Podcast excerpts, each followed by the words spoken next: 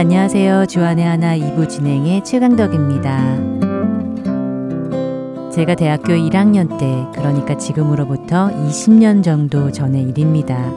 저는 그날 기말고사 시험 공부를 하고 늦게 집에 들어갔는데요.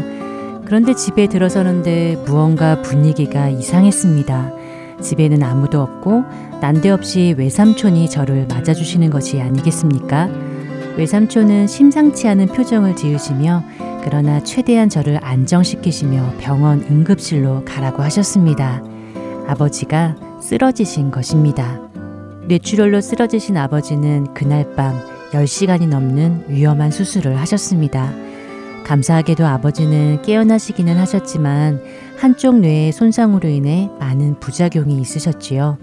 오른쪽 팔과 다리 근육들의 마비 현상과 그리고 언어의 장애를 가지게 되신 것이었습니다. 아버지를 생각할 때면 저는 늘 대쪽 같은 믿음을 가진 다니엘이 생각난다고 언젠가 방송에서 아버지의 이야기를 나눈 적이 있었는데요. 당시 최고 권력자의 측근이 권하는 술도 신앙을 이유로 받지 않으셨던 아버지는 늘 저의 존경의 대상이었습니다. 그런데 왜 아버지에게 이런 일이 일어났을까? 누구보다도 하나님을 신뢰하는 아버지에게 하나님 일이라면 제일 앞장서서 하시는 분을 언제나 나의 일보다 주의 일을 먼저 하시던 신실하신 아버지에게 하나님은 왜 이런 일을 허락하셨을까? 그 당시 저는 도무지 받아들일 수가 없었습니다. 게다가 당시 은퇴를 앞두고 계신 아버지는 은퇴 후 하나님 일에 매진하시기로 계획하고 계셨는데 왜 하나님께서는 아무것도 하지 못하게 발목을 꺾으셨을까? 그때 저는 하나님께 무척 화가 났었습니다. 첫 찬양 함께 하신 후에 말씀 계속 나누도록 하겠습니다.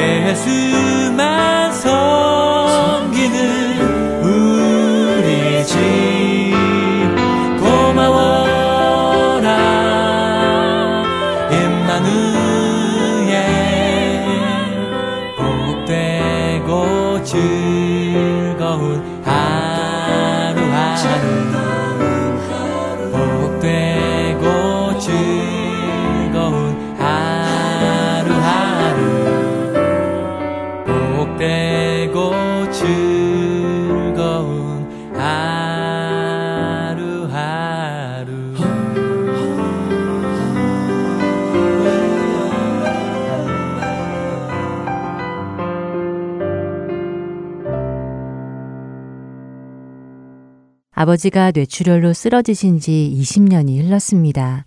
감사하게도 아버지는 건강하시지만 그러나 여전히 불편하신 몸과 그리고 의사소통이 힘드신 것은 차도가 없이 그대로이시지요.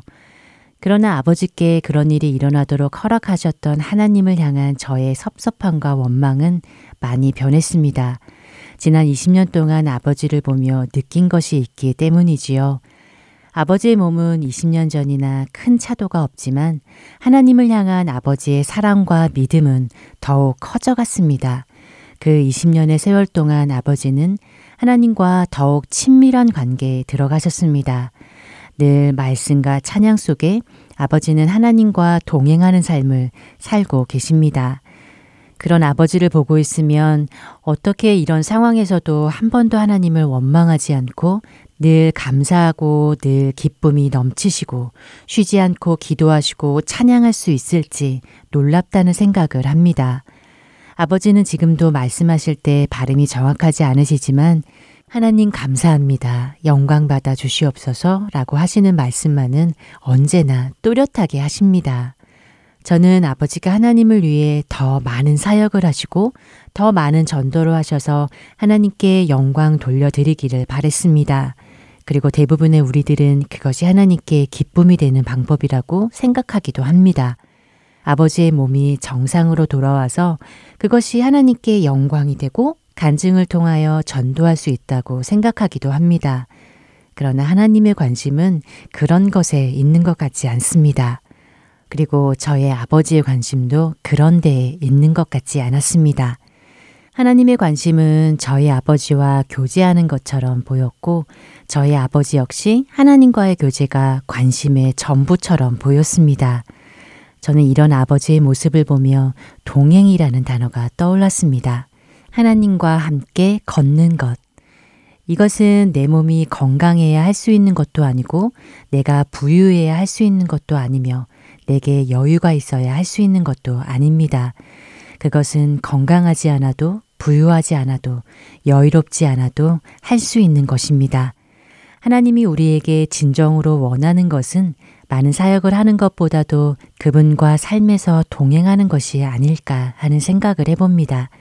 그것이 우리가 해야 할 가장 첫 일이 아닐런지요.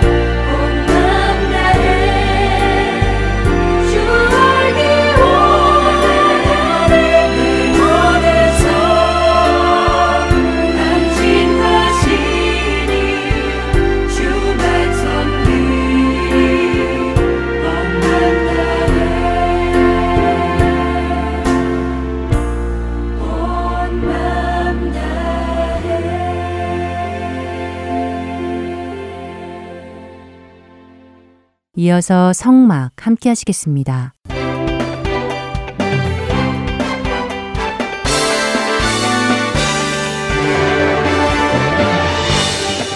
애청자 여러분 안녕하세요. 여러분과 함께 성막에 대해 공부해 나가는 프로그램 성막 진행의 민경원입니다. 여러분 안녕하세요. 강승규입니다. 지난 시간에는 성막의 뜰과 함께 성소 안에 있던 등불을 켜는 기름에 대해서 알아보았습니다. 네, 다시 정리해 보면요. 직사각형의 성막, 그 성막은 세상과 성막을 구분하는 휘장이 동쪽인 오른쪽에 가려져 있었고요. 그 성막 안에는 성소가 있었으며 그 성소 역시 성막의 뜰과의 구분을 위한 휘장이 또 동쪽에 있었고 그 휘장을 열고 성소 안에 들어가면 지극히 성스러운 지성소가 휘장 뒤에 또 있다 하는 것이 성막의 전체적인 그림이라는 것을 기억하시면 좋겠습니다. 네, 또 금 촛대에서 일곱 개의 불이 이스라엘 자손들을 위해 밝히고 있다는 것과 그 등에 들어가는 기름은 성령님을 상징하고 하나님께서 아론과 그 아들들에게 그 불이 계속 밝혀지도록 주의하여 보살피라고 말씀하신 것처럼 성령님께서 우리 안에 빛을 밝혀주시도록 우리 자신도 끊임없이 주의하여 살펴야 한다는 것도 기억해야 하겠습니다. 네, 자 오늘은 지금까지 공부한 이 성막 안에서 하나님을 섬기는 제사장들이 입는 옷에 대해서 공부를 하겠는데요. 제사장의 옷이요. 네. 어, 저는 제사장 옷 하면 먼저 에봇이 떠오르는데 맞나요? 예, 맞습니다. 어, 물론 에본만 있는 것은 아니죠. 어, 그 외에도 가슴에 다는 흉패와 겉옷, 속옷 이런 것들이 있는데요. 어, 이 내용은 출애굽기 28장에 자세히 나옵니다. 어, 함께 출애굽기 28장을 보도록 할까요? 네, 그러지요. 예, 먼저 출애굽기 28장 1절에서 4절을 읽어보죠.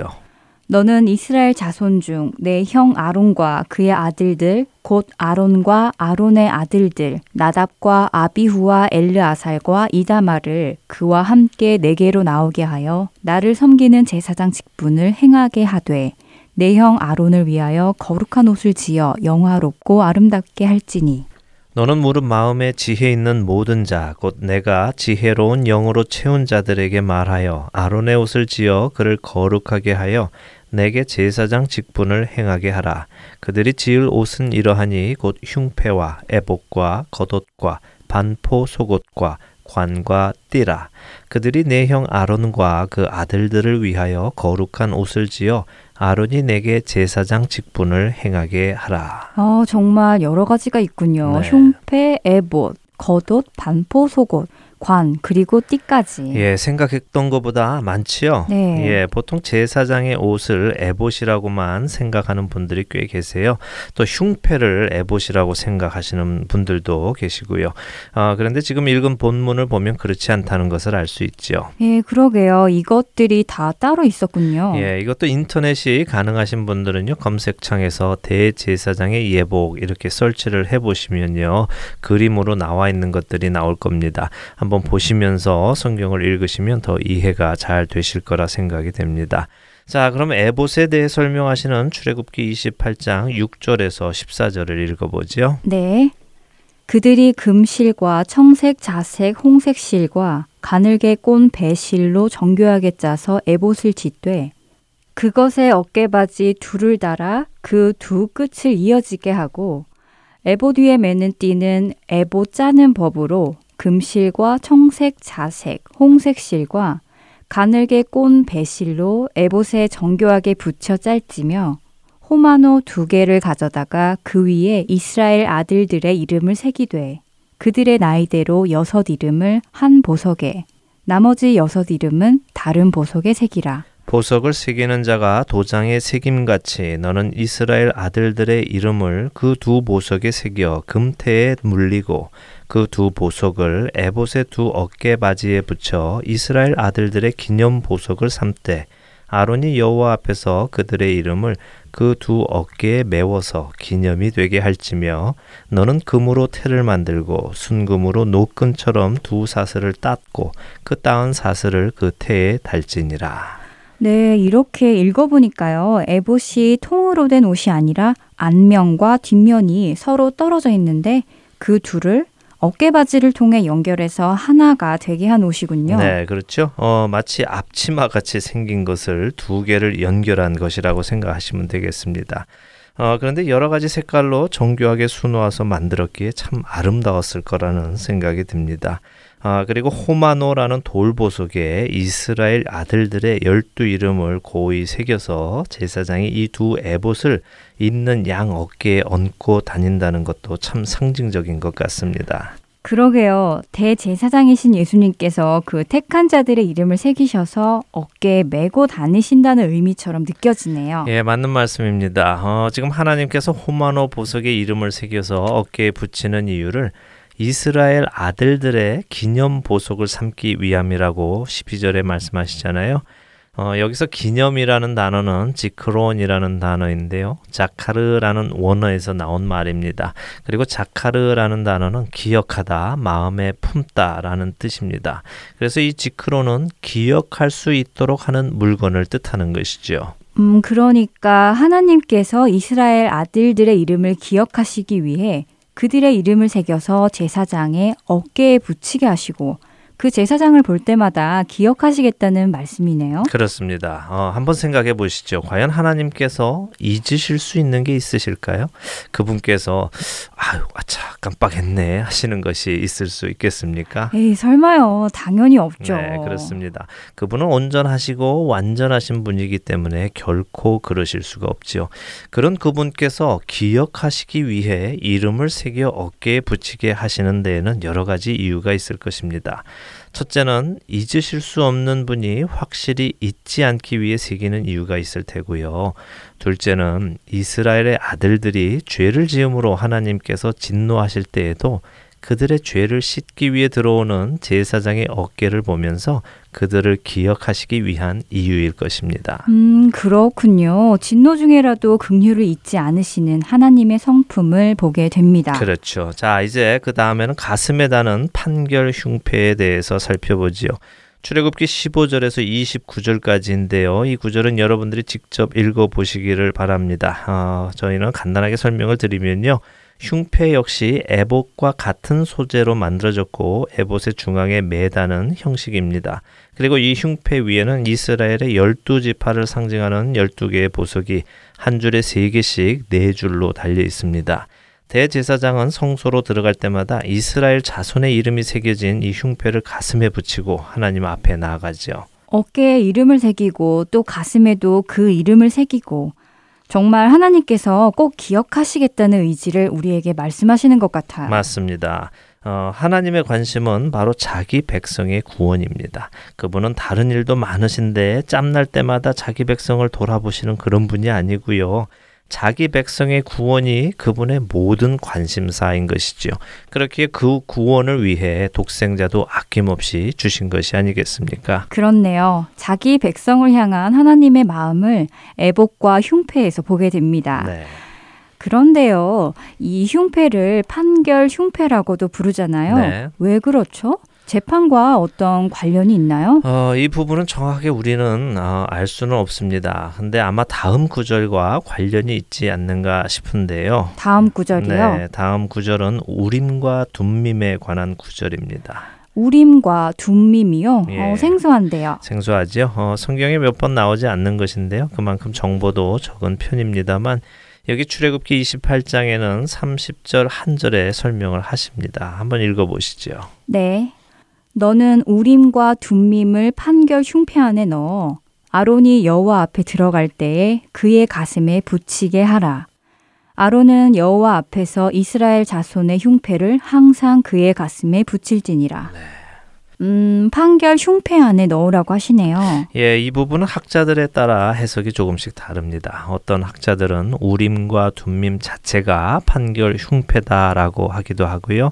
그런 게 아니라 돌이나 금속으로 만든 주사위 모양의 물건인데 이것을 가지고 하나님의 뜻을 분별하는 데 썼다 하는 주장도 있습니다. 그러나 성경은 그 부분을 명확하게 설명해 주시지는 않습니다. 단지 우림은 빛을 뜻하고 둠밈은 완벽함을 뜻한다는 것을 생각해 볼 때에 온전하신 빛이신 하나님의 뜻을 구하는 데에 사용되었다 하는 것만은 확실한 것 같고요. 제사장들이 하나님께 질문을 할 때에 그렇다 혹은 아니다라는 yes or no 하는 대답을 이 우림과 둠밈을 통해 얻었던 것 같습니다. 유대학자들은 여호수아가 아이성 전투에서 패한 후에 그 이유가 아간의 범죄인 것을 찾아내잖아요. 네, 그랬지요. 아간이 여리고성 전투에서 외투와 은과 금을 빼돌렸다가 그와 그의 가족 그리고 그에게 속한 모든 것이 아골 골짜기에서 불사름을 당하지요. 맞습니다. 그랬습니다. 그때 여호수아가 아간을 찾아낸 것이 바로 이 우림과 둠밈을 통해서 찾아낸 것이라고 합니다. 어, 우림과 둠밈으로요. 네.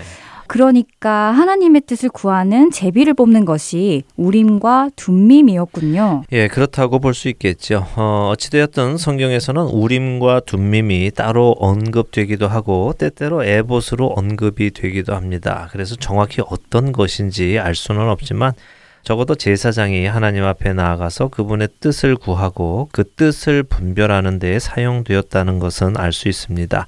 그러니까 우리도 이 정도로만 이해를 하면 될 것 같습니다. 네, 알겠습니다. 자, 성막. 오늘은 대제사장의 옷, 애복과 판결 흉패, 그리고 우림과 둠밈에 대해 알아보았습니다. 무엇보다도 이스라엘 아들들의 이름을 공교하게 새겨서 제사장의 어깨와 가슴에 붙여 기억하시는 하나님의 은혜를 생각하게 되어 감사합니다. 네, 이사야 49장 16절에서는 하나님께서 손바닥에 이스라엘의 이름을 새겼다고도 말씀하시지요. 그만큼 그분은 택하신 자기 백성을 잊지 않으신다는 사실, 우리가 이것을 기억한다면요, 우리는 어느 상황에서도 그분을 의지하고 나아갈 수 있을 것입니다. 네, 그 은혜를 기억하며 오늘 성막 여기에서 마치겠습니다. 예, 한 주간도 평안하시기 바랍니다. 저희는 다음 주에 뵙겠습니다. 안녕히 계세요.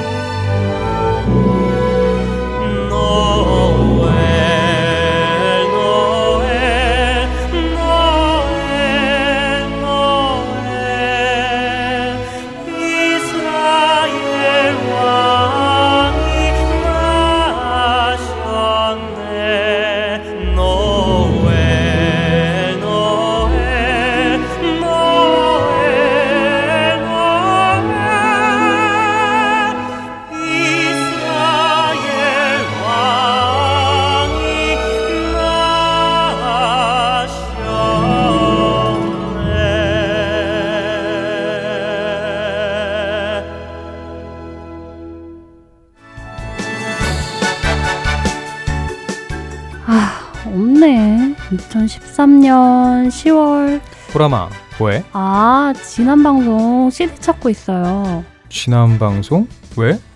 오빠도 알지? 채충이 칼럼 그 프로그램 너무 좋았는데 다시 듣고 싶은데 CD가 더 없어. 아 그거 CD가 없어도 들을 수 있는 방법이 있긴 있는데 알려줘 말어 아, 진짜? 나도 알려줘요. 홈페이지에 들어가 보면 이미 프로그램별로 구분해서 올려놓았던데 자 여기 봐봐 여기 다 있네. 자 그럼 들어볼까? 최충희 칼럼 외에도 성경여행, 아나크리노 시즌 1, 주님은 누구십니까? 고민이 있어요 등 많은 프로그램들이 듣기 쉽게 따로 모아져 있습니다. 복음방송 홈페이지 www.heartandseoul.org로 접속하셔서 특별 방송 모음을 클릭해 주세요.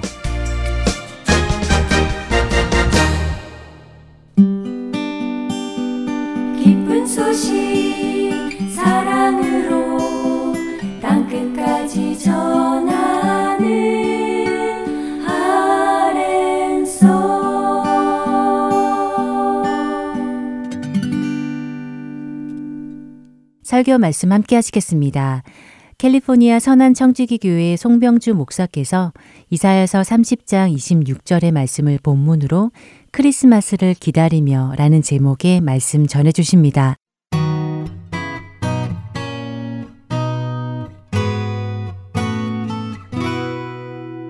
이사야서 30장 26절 말씀. 이사야서 30장 26절 말씀.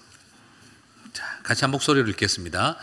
여호와께서 자기 백성의 상처를 싸매시며 그들의 맞은 자리를 고치시는 날에는 달빛은 햇빛 같겠고 햇빛은 일곱 배가 되어 일곱 날의 빛과 같으리라. 우리가 이제 크리스마스가 다가오고 있습니다. 다들 크리스마스를 많이 기다리시죠? 그런 것 같지가 않습니다. 어릴 때는 선물을 받는 날이었기 때문에 크리스마스가 참 좋았는데 세월이 가면 갈수록 그 선물을 줘야 하는 날로 바뀌면서 상당한 부담이 존재해서 연말이 되면 여러 가지로 힘드시다 하는 이야기를 많이 합니다. 오늘 저와 여러분이 어떤 크리스마스를 기다려야 하는지, 크리스마스의 진정한 의미가 무엇인지를 같이 좀 나누면서 우리 시대의 이 크리스마스의 퇴색된 크리스마스의 의미를 좀 회복하는 시간이 되었으면 좋겠습니다. 자, 먼저 첫 번째로 좀 나누고 싶은 것은 우리가 초림을 넘어 재림을 향해 나아가는 크리스마스가 되어야 한다 하는 것을 좀 나누고 싶습니다. 크리스마스는 이 땅에 오신 예수님을 기억하는 날입니다. 그죠? 하지만 아기 예수가 이 땅에 오신 것을 기억하는 날로만 아기 예수가 주인공이 되어져서 그날을 기억하는 날로서만이 아니라 다시 오실 예수님을 기다리는 날이 되어야 한다라는 것입니다. 그래서 성탄절은 과거에 일어난 이 땅에 예수님이 오신 것을 추억하는 것이 아니라 미래에 이 땅에 예수님이 오실 날을 기다리고 대망하는 날이 되어져야 한다라는 것이죠. 그래서 성탄절은 크리스마스는 때가 참에 예수님이 이 땅에 오셨다 하는 것만으로 끝나서는 안 됩니다. 한 걸음 더 나아가서 때가 되면, 때가 차면 예수님이 이 땅에 다시 오신다라는 것을 우리가 바라보는 것까지 나아가야 한다라는 것이죠. 그래서 성탄절 전에 4주 동안의 그 절기를 교회력에서는 대강절, 대림절 이런 표현을 씁니다. 그게 바로 뭘 말하냐면 주님이 오실 날을 기다린다라는 것이지요. 그래서 우리 성가대에서 메시아 오라토리오를 했었을 때도 주님 다시 오심을 기다리며 라고 하는 그 문구를 쓴 것처럼 성탄절의 굉장히 중요한 컨셉은 다른 어떤 것이 아니라 주님 다시 오심을 기다리는 것이 되어져야 한다라는 것입니다. 우리는 2000년 전에 아기 예수가 왔다라고 하는 것이 중요한 것이 아니라 그걸 뛰어넘어 한 걸음 더 나아가서 앞으로 때가 되면 주님이 오신다라고 하는 재림을 바라보는 마음이 있어야 우리가 성탄을 준비하는 기다리는 참된 개념이다라는 것이죠. 이게 왜 이런 이야기 드리냐 그러면 우리가 크리스마스 2000년 전에 오신 아기 예수에게 집중하듯이 어쩌면 지금 우리 자신들도 보면은요. 20년 전 내 마음의 마국간의 말구에 누워 있는 아기 예수를 20년째 모시고 계시는 분들도 많다라는 겁니다. 자꾸 과거의 신앙생활, 아기 예수에게 포커스 맞춘 크리스마스가 아니라 좀 우리가 재림을 기다리며 지금 내가 어떤 사명을 해야 하는가에 고민하는 그런 크리스마스가 되어야 되는데 우리는 그냥 어린 아기 예수가 2000년 전에 왔다는데 자꾸 포커스를 맞추고 있어요. 그래서 저는 여러분에게도 좀 챌린지하고 싶습니다. 도전하고 싶습니다. 혹시 여러분의 마음속에 있는 예수님은 추억의 말구유에 누워있는 20년째 누워 계신 아기 예수는 아니신지요? 무슨 말이냐 그러면 우리 많은 성도님들이 마음속에 예수님이 없는 게 문제가 아니라 마음속에 예수님이 계시기는 한데 지금 30년째, 40년째, 50년째 말구유의 아기 예수로만 누워 계신다라는 것입니다. 크리스마스에 2000년 전에 아기 예수만 떠올리는 것처럼 나는 늘 신앙생활 속에 내 마음의 말구유에는 예수가 있기는 있는데 그 예수가 그저 아기 예수에 불과한 상태로 몇십 년이 왔다라는 거죠. 사람들이 보면은요, 저는 그런 생각이 듭니다. 예수님을 사랑하긴 하는데 아기 예수는 무척 사랑한다는 거예요. 만 사랑한다는 겁니다. 여러분, 아기 예수 부담스러우시겠습니까? 왜 우리가 아기 예수를 사랑하는 줄 아세요? 부담이 안 돼서 그래요. 귀엽거든요. 그냥 누워 있거든요. 나한테 부담 주는 존재가 아닙니다. 왜 사람들은 아기 예수를 사랑할까? 왜 크리스마스를 좋아할까? 예수가 아기 예수로만 있기 때문에 그렇습니다. 내가 먹여줘야 될 것 같고, 재워줘야 될 것 같고, 똥기저귀 갈아줘야 될 것 같고, 그냥 누워 있고, 그냥 입에다가 우유 하나 탁 꼽아드리고 가만히 계시라고 해도 될 것 같은 존재가 아기 예수거든요. 부담이 되지 않는 것입니다. 그러므로 Good Friday에 예수는 무척 부담스럽습니다. 왜냐하면 십자가 의 길을 걸어가고 죽으시니까. 부활하신 예수도 부담스럽습니다. 땅끝까지는 증인이 되라 그랬으니까. 그런데 크리스마스의 예수는 부담이 안 됩니다. 왜냐하면 아기이기 때문에. 그래서 우리는 크리스마스를 떠올릴 때마다 늘 아기 예수가 편하고 좋게 여겨지는지도 모르겠습니다. 사랑하는 성도 여러분, 혹시 지금 마음속에 예수님이 몇십 년째 아기 예수로 계신 거 아닌지요? 주님, 때 되면 우유 드릴 테니 가만히 물고 계세요. 어느 틈에 우리도 모르는 사이에 그런 예수를 만들어 놓고 있는 것은 아닐까요? 아기 예수를 가슴에 품고 사는 사람들은요, 신앙생활 자체가 악입니다. 그냥 조금 기분 나쁘면 확 뒤집어지고, 내 마음대로 안 되면 다 엎어놔야 되고, 그냥 화나고 신경질 나면 다 있는 대로 소리 지르고 울어버려야 되고, 그것이 바로 아기 신앙 상태에 여전히 머물러 있는 것입니다. 왜냐하면 그 마음속에 아직 아기 예수밖에 없기 때문에. 어떻게 생각하면 우리가 크리스마스가 좋은 이유가 있다면 부담 안 되기 때문인 것입니다. 희생도 필요 없고 헌신할 것도 없고 그냥 어린 아기 예수 갖다 데려다 놓고 그냥 경배해드리고 선물 갖다 드리면 우리 할 일 다 끝난 것처럼 여겨지기 때문인 것이죠. 그러나 여러분 꼭 기억하십시오. 성탄절은 아기 예수 2000년 전에 오신 아기 예수를 바라보는 것이 아니라 다시 오실 메시아 예수를 바라보며 오늘 우리가 어떤 기다림의 자리로 나아가야 할까를 고민해야 하는 것입니다. 선물을 받기 위해서 기다리던 크리스마스, 밤새워 선물 교환하며 놀러 갈 수 있었던 그런 크리스마스를 기다리는 것이 아니라 다시 오실 주님을 기다리는 아니 좀 더 적극적으로 말해서 재림하시고 종말의 주인으로 오실 예수를 기다리는 그런 크리스마스를 기다리는 분들이 되시기를 바랍니다. 열처녀의 비유에 나오는 지혜로운 모습처럼 마지막 때를 기다리고 준비하고 주님을께서 맡겨주신 그 사명을 어떻게 감당하며 땅 끝에서 주님을 만날 준비를 하는 사람들, 그게 바로 크리스마스를 기다리는 삶인 줄 믿습니다. 오늘 저와 여러분 안에 그렇게 크리스마스를 기다리며 살아가시는 하나님의 사람들이 되시기를 주님의 이름으로 축복합니다. 자, 그럼 두 번째로 어떻게 크리스마스를 기다려야 할까요? 역사적인 임재로서의 크리스마스가 아니라 일상의 임재로서의 크리스마스를 회복하고 기다리셔야 합니다. 크리스마스는 하나님의 아들이 역사 속으로 걸어 들어온 아주 특별한 사건이죠. 그죠? 그래서 크리스마스는 마음속에 2000년 전에 하나의 그냥 사건으로만 존재하고 있습니다. 역사적인 이야기로만 존재하고 있으면 크리스마스가 의미가 없습니다. 그래서 우리는 맨날 그거 가지고 논쟁하죠. 정말 12월 24일 날 밤에 태어나셨나? 25일 날 태어나셨나? 아니면 정말 AD 영년이 맞나? 장소가 어디냐? 지금 여러 가지로 조사해 본 결과 예수님께서 12월 25일에 태어난 건 아닌 것 같아요. 그리고 AD 영년에 태어나신 것도 아니고 초대교회 그 저기 신학자들이 계산 잘못해가지고 큰 실수를 하셔서 지금 돌이키지를 못한 그런 상태에 지금 그냥 와 있을 뿐이에요. 날짜가 안 맞아요. 여러 가지로 봐도. 그런데 그게 지금 중요한 게 아니라는 거예요. 저는 정말 크리스마스를 아는 사람들은 2000년 전 역사적 사건으로서 크리스마스가 아니라 지금 일상과 나의 삶 속에서 크리스마스가 이루어지고 있는가라는 질문 앞에, 도전 앞에 서야 한다는 것입니다. 크리스마스는 흑암의 권세를 뚫고 어둠과 죄악의 사슬로 가득한 땅에 빛 대신 주님이 이 땅을 뚫고 들어오신 것이 크리스마스였습니다. 그것이 하나의 역사적 사건으로서 남아있는 것이 아니라 지금 여전히 나의 삶 속에서도 흑암과 어두움의 권세로 덮여있는 우리의 가정과 내 삶의 내면을 향해 어두움의 빗장을 깨고 하나님께서 예수 그리스도께서 빛으로 들어오시는 크리스마스가 저와 여러분 안에 있어야 한다라는 것입니다. 역사적으로 2000년 전에 무슨 일이 일어났느냐가 중요한 것만이 아니라 지금 오늘 나에게 어두움의 빗장을 깨고 흑암의 권세를 무너뜨리고 빛 대신 예수가 내 삶을 향해 들어오고 있느냐가 더 중요한 도전이라는 것입니다. 사랑하는 성도 여러분, 크리스마스는 과거의 역사가 아니라 지금 일상 속에서의 임재를 경험하는 일이 되어져야 합니다. 2100년 전에 하나님이 오셨냐 안 오셨냐가 중요한 문제만이 아니라 언제 몇 시에 왔느냐가 중요한 문제가 아니라 지금 당장 내 내면 속에 예수 그리스도의 임재가 그리스도의 날들이 이루어지고 있느냐라는 것입니다.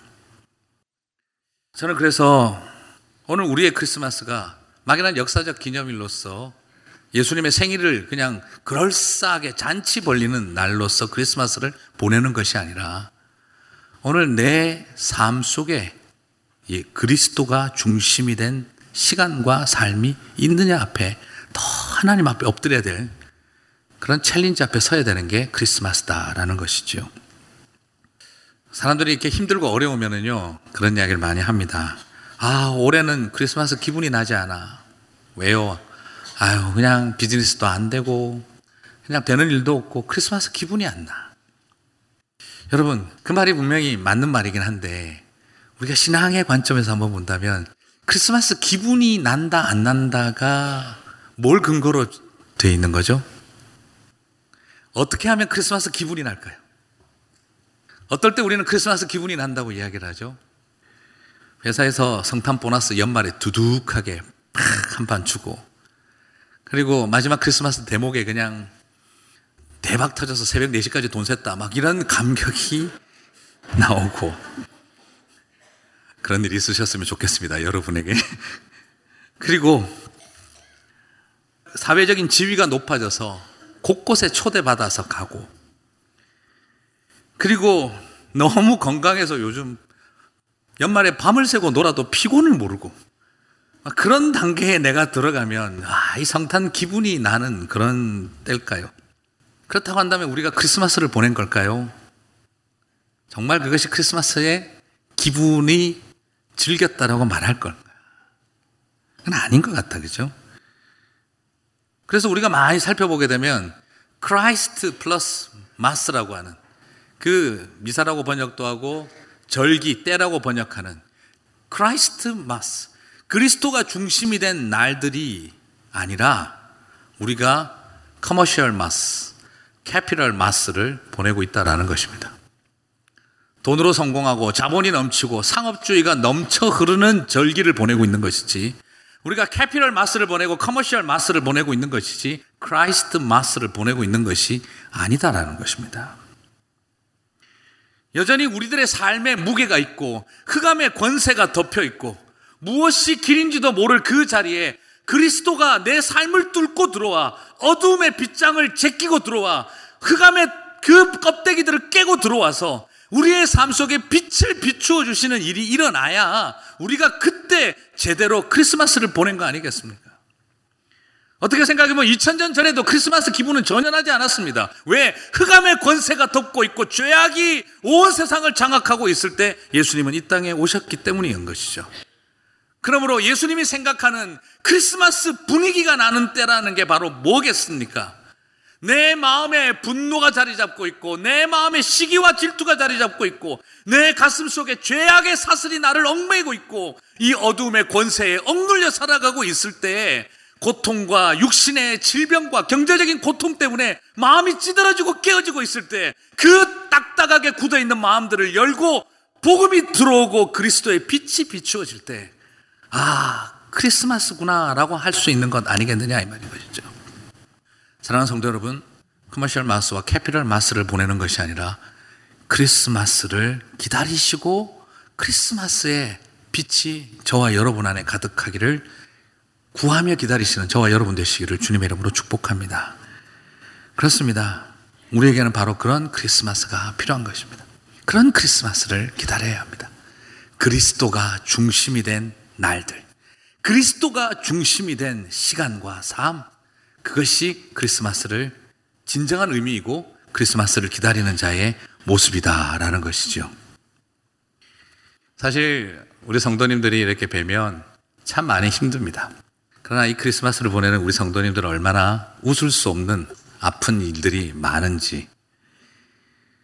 갑자기 하던 비즈니스가 중단되어져서 이 크리스마스가 지옥처럼 안타깝게 여겨지시는 그런 분들도 계시고 또 살아가는 가족들 사별하여서 그래서 이 크리스마스를 어떻게 맞이해야 되나 하는 마음도 있고 크리스마스를 앞두고 또 갑작스러운 가족의 또 아, 소천 소식으로 인해서 그냥 마음이 상해서 힘들어서 목사님 올해 겨울은 유난히 추울 것 같습니다. 그런 메시지를 보내주는 분도 계시고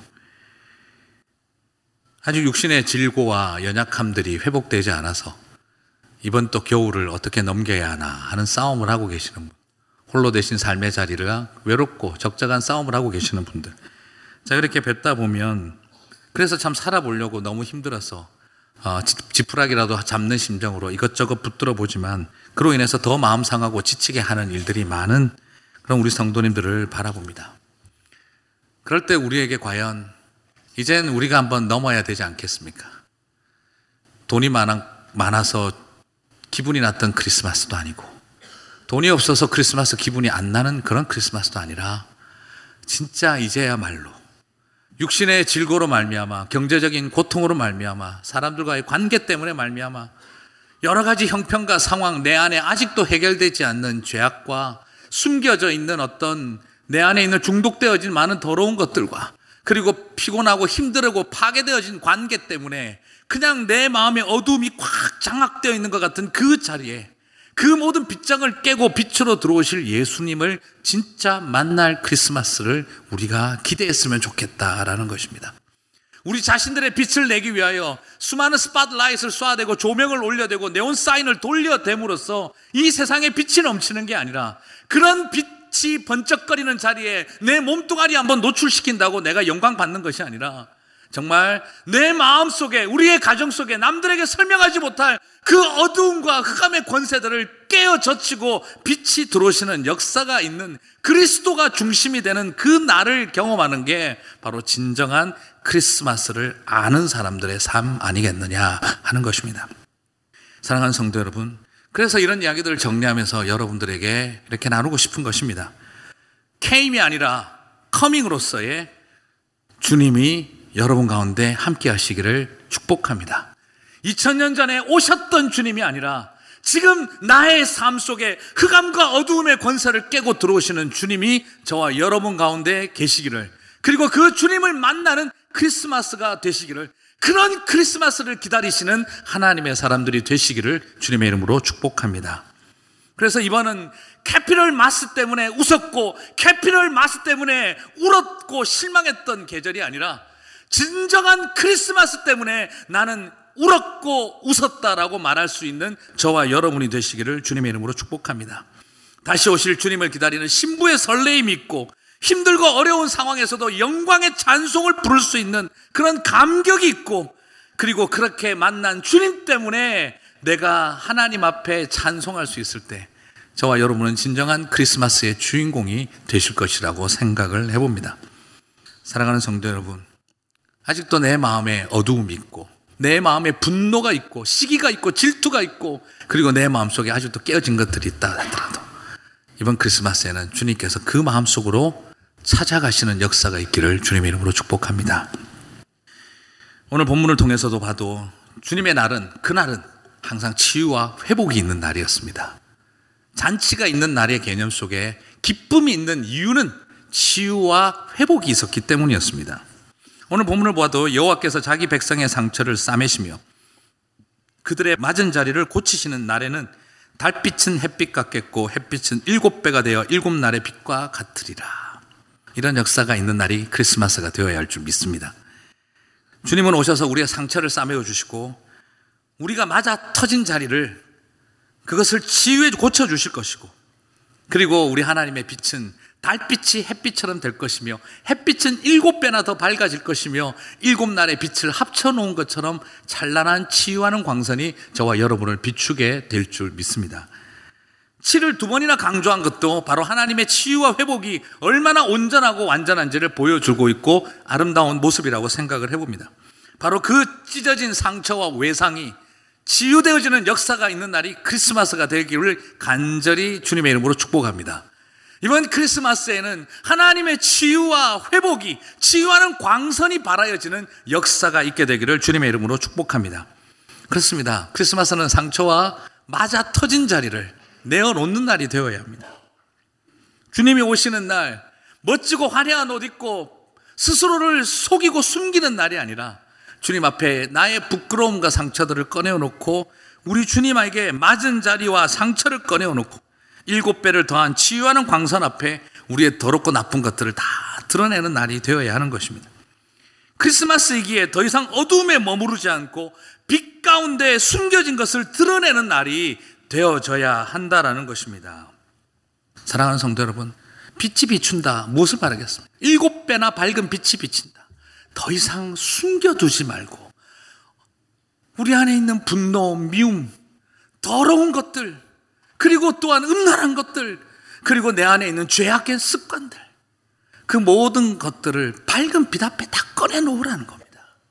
언제까지 더러운 곳에서 숨어 다니겠느냐라는 것입니다. 크리스마스에 그 모든 것을 드러내고 치유하는 광선 앞에 이제는 나아가라는 것입니다. 그런 역사가 일어나야 크리스마스인 것입니다. 숨겨진 죄악과 미움과 분노로 어두워진 우리의 영혼의 dark side를, broken side를, 부서지고 어두워진 dark side를 주님 앞에 꺼내어 놓을 수 있을 때, 그때 저와 여러분은 크리스마스를 아는 사람들이다 라고 말할 것입니다. 내 어두운 마음, 상처받은 마음, 맞은 자리에 빛 대신 주님이 오셔야 크리스마스입니다.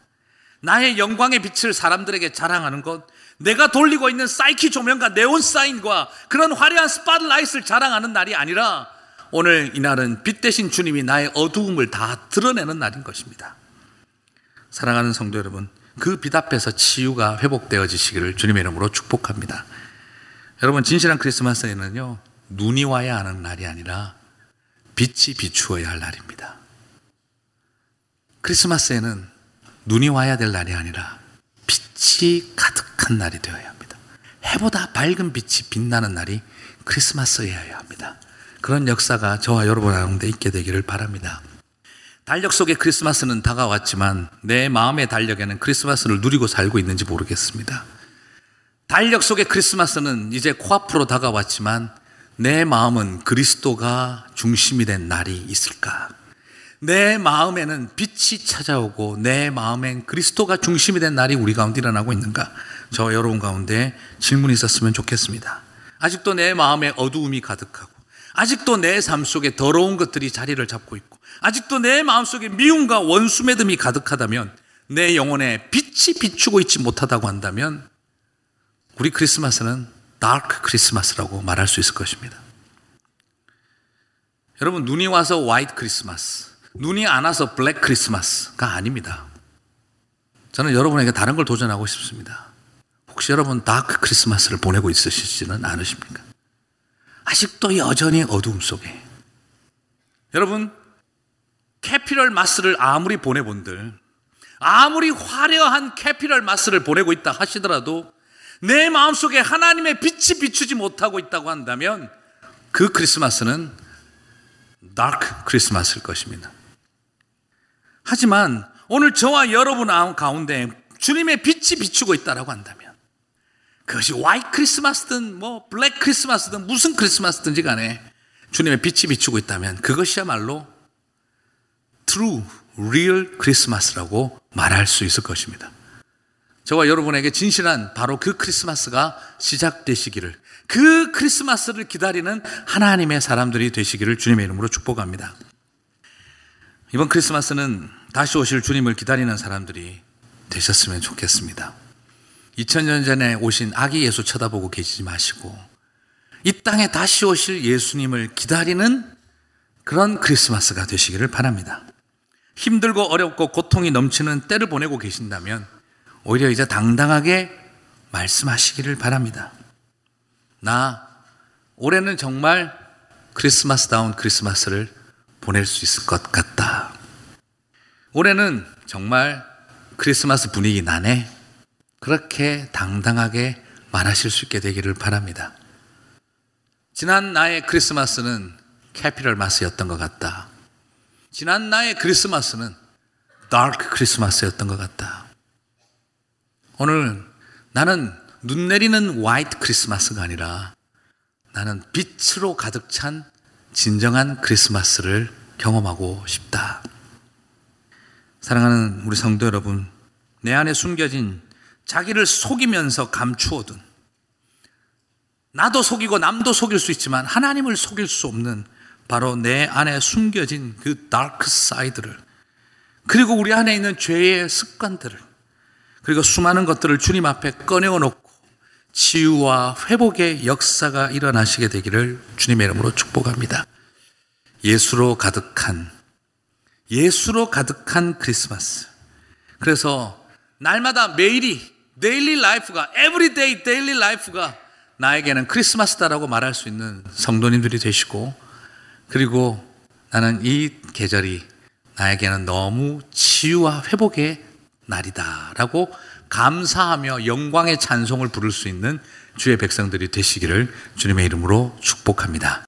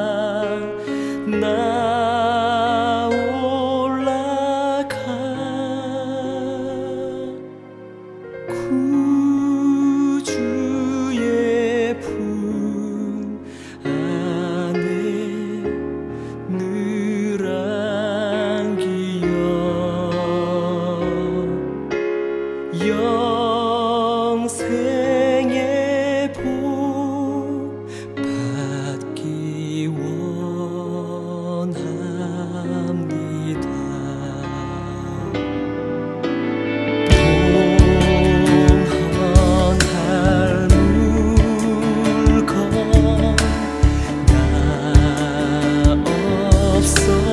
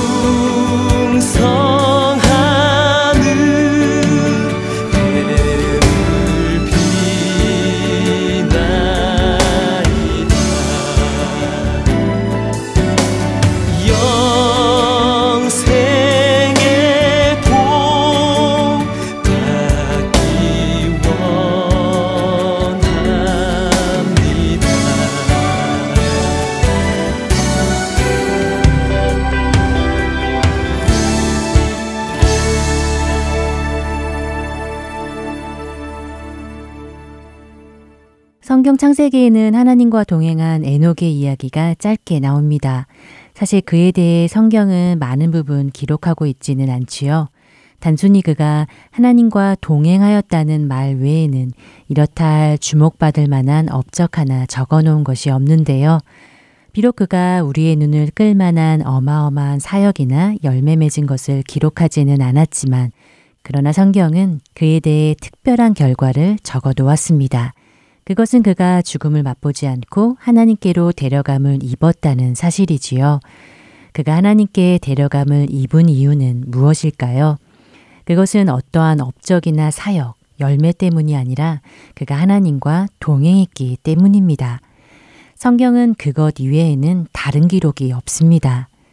에녹은 65세에 무드셀라를 낳았고 무드셀라를 낳은 후 300년을 하나님과 동행하며 자녀들을 낳았으며 그는 365세를 살았더라.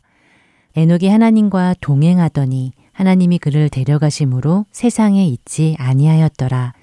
창세기 5장 21절에서 24절의 말씀입니다. 사역이 나쁘다는 말씀을 드리는 것이 아닙니다. 눈에 보이는 업적을 남기는 것이 나쁘다는 말씀을 드리는 것도 아닙니다. 그것들이 다 중요하지만 이것들보다 더 중요한 것, 그것이 하나님과 동행하는 것이라는 말씀을 드리는 것입니다. 하나님과 동행하지 않으며 업적을 남기고 사역을 하는 것은 아무런 의미가 없는 것이 아니겠습니까? 우리 자신을 돌아보기 바랍니다. 나는 하나님과 동행하는 삶을 살고 있는가? 그분과 함께 내 삶의 걸음을 내디디며 살고 있는가? 각자가 점검해 보는 12월이 되기를 소원합니다. 앞으로 우리가 살아갈 날들 주님과 그렇게 동행하며 그 하나님만으로 만족하고 기뻐하는 우리 모두가 되기를 소원하며 주안의 하나 2부 여기서 마치도록 하겠습니다. 지금까지 구성과 진행의 최강덕이었습니다. 안녕히 계세요.